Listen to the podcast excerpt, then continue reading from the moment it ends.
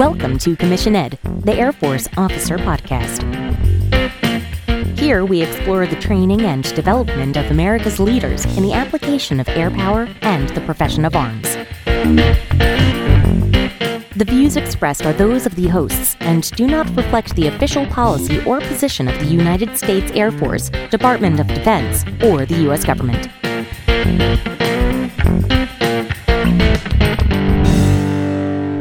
Welcome back to another episode of Commissioned, the Air Force Officer Podcast. I am Colin Slade.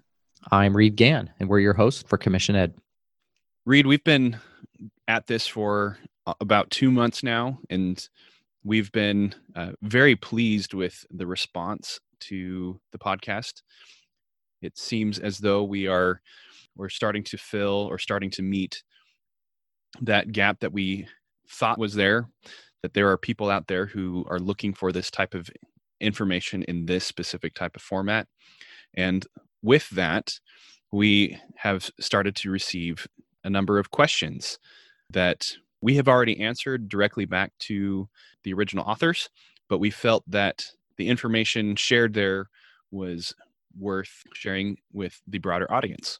And the hope here is, as well is to encourage even more questions to be sent in so that those of you who are interested in pursuing a career as an officer in the Air Force or are already officers and are looking for greater and further development in your profession can get the help that you need.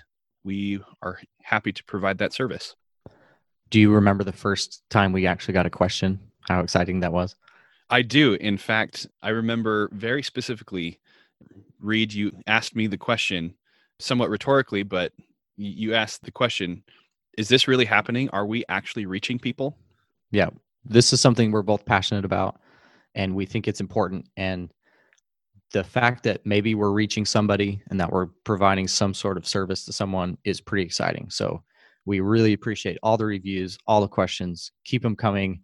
We're doing the best we can to get to everything, and it's been really fun. So thank you to our audience. Absolutely.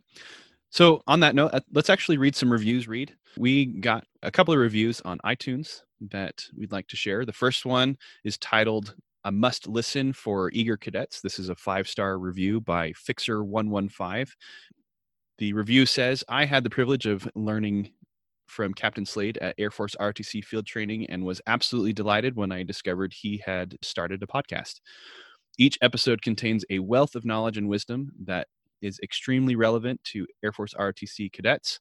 However, no matter who you are, you will gain a deeper understanding for what it means to be an Air Force officer after listening to this podcast. Thanks, Fixer. We really appreciate the review, and we hope that you will continue to get good information out of this podcast and share it with others. Yeah, the next one we have uh, is titled In Depth from All Around Adventure another five star review. This podcast takes a deep dive into the training and life of an Air Force officer. A great listen for all aspiring officers and leaders. Appreciate the review all around adventure. Yeah, and let me just say something here about how iTunes and some of the other podcasting platforms or podcast directories work. When a podcast gets a large number of reviews and ratings in a short amount of time, that captures the attention of the algorithm and uh, how it decides who is going to be uh, placed in the in the higher rankings and in the new and noteworthy categories. So if you want to help get this message out about uh, what it means to be an officer, how you become one, the application of air power and the profession of arms, please leave us a rating and review on your favorite podcasting platform and make sure that more people are aware that that we are sharing this information out there. Exactly. Two things I want to say real fast. We're naturally we're human beings, we're people, and yes, it feels good to get reviews and you know make it feel like we're doing something meaningful, but the real important thing to us is that we're able to help people. And the more people that know about this, the more people we can reach, the more people that hopefully we can help. Thanks for making that point, Reed. All right, now let's get into some of the questions. Like I said earlier, some of these we've already answered. We've already responded back to the author but the information we felt is worth sharing with the broader audience. So the first question came in from Instagram. the user said, I have reached out to my local commissioning recruiter twice over the last year, but I never got a response. What would you recommend as my first step in working towards commissioning? I have three more semesters at my university and I'm looking to attend OTS. Reed, this is a good one for you. What would you say? All right. So, again, first, super glad they reached out. Probably the first thing they need to know is that this is not an uncommon experience. Recruiters are incredibly busy. I recall very distinctly every time I was with my recruiter, their multiple phones were constantly ringing. So it's not uncommon at all. They're busy people. Next thing, three semesters is probably a little too far for a recruiter to actively begin working with you. It's a good time for you to begin to think about OTS, but you're just too far out. They have enough people that already have their degrees to begin working with. You're just too far. So that's my first thing. Uh, they probably, you know, saw how far you had and just said, it's just too far. I'm not going to work with this person yet. The next thing I want to talk about is persistence. Twice in a year is simply insufficient to break through the noise. And also, how have you reached out? Is it just email, text, phone calls? Twice isn't going to be enough.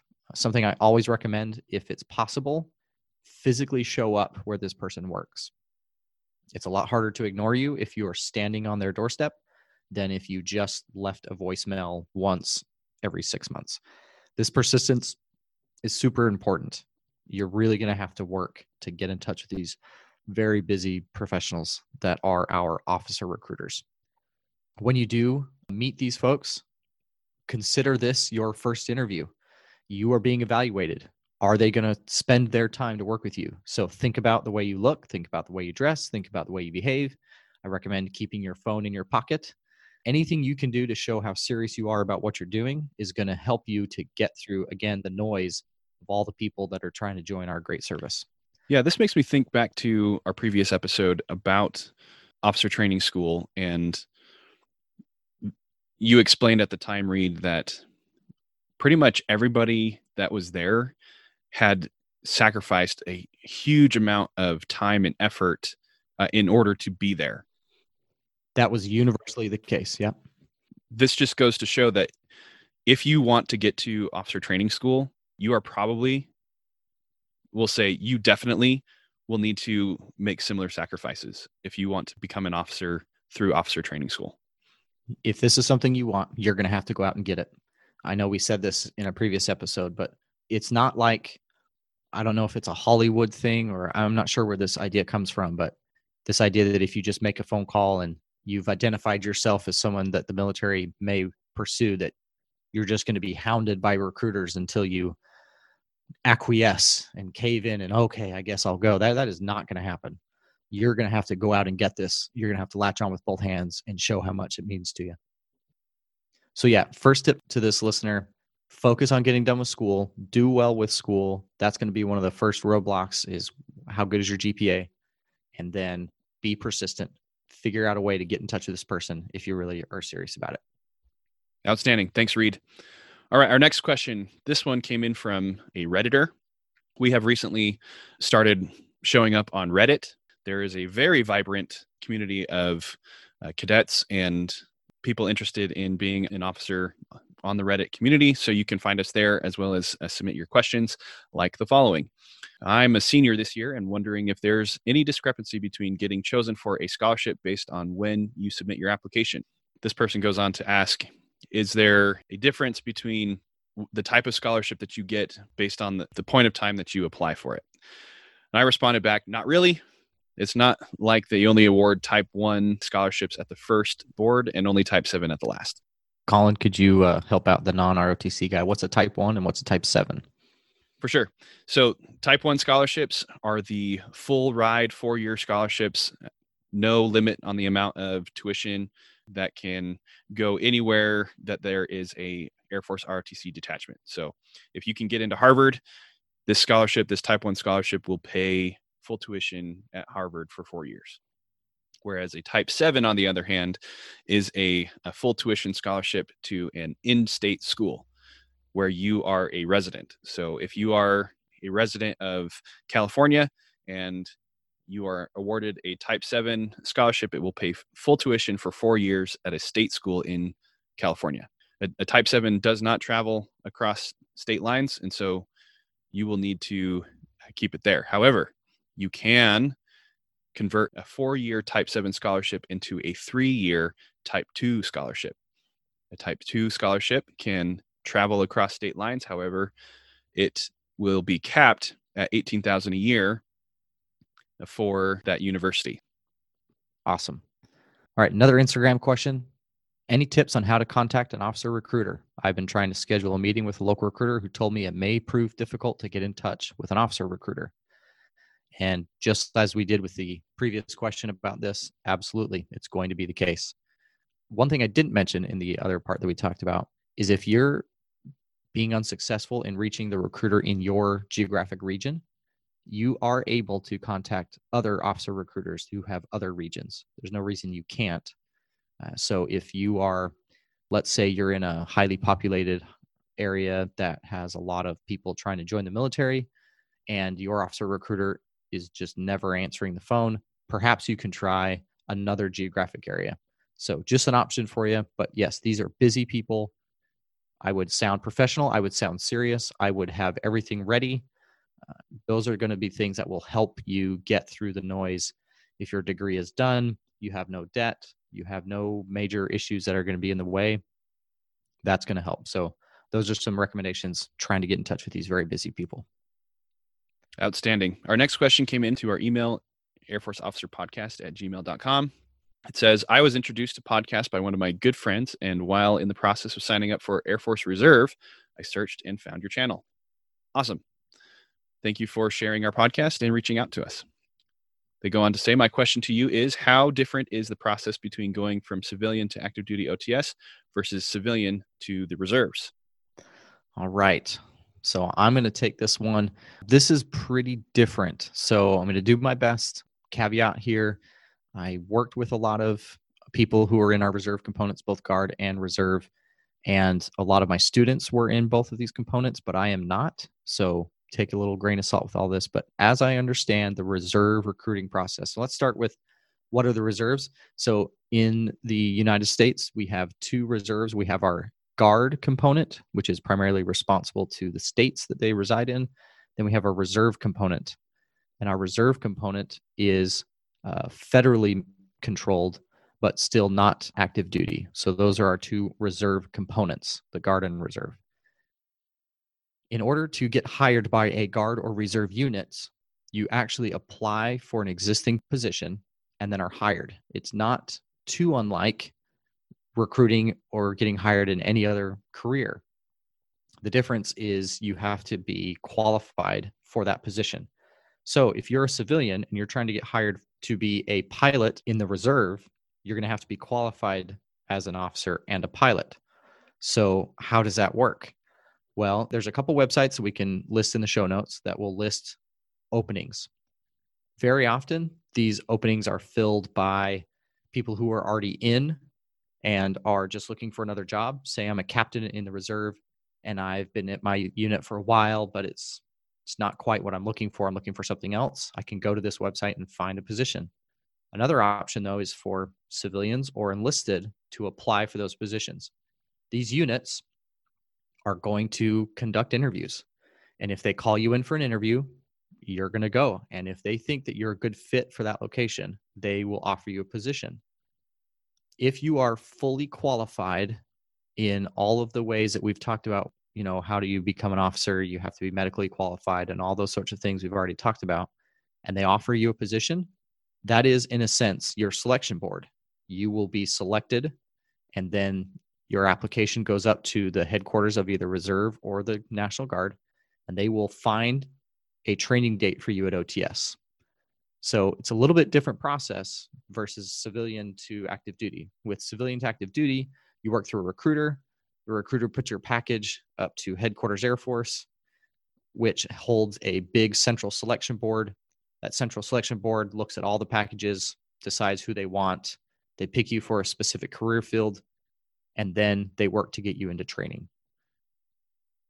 So I know that was a little bit hard to maybe understand, but it's a different process. For Guard and Reserve, you're hired for a specific unit to do a specific job in a very similar way to being hired at a normal company.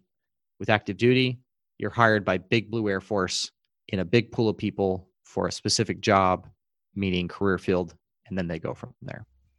One thing that I'd like you to clarify, Reed, is the need to go through a commissioning source either to get on active duty versus the reserve? If you already have your degree and you wish to commission guard, reserve, or active duty, you must become an officer. And the only source to do that for civilian applicants, for prior enlisted, and for people joining the reserve is to go through officer training school, unless they are already a commissioned officer, in which case they're transferring between those components. Yeah, and just clarifying that the end goal is officer training school, but the, the path to get there is different whether you're aiming for active duty, reserve, or service in the guard. Exactly. All right. Thanks, Reed. So our next question is also from Reddit.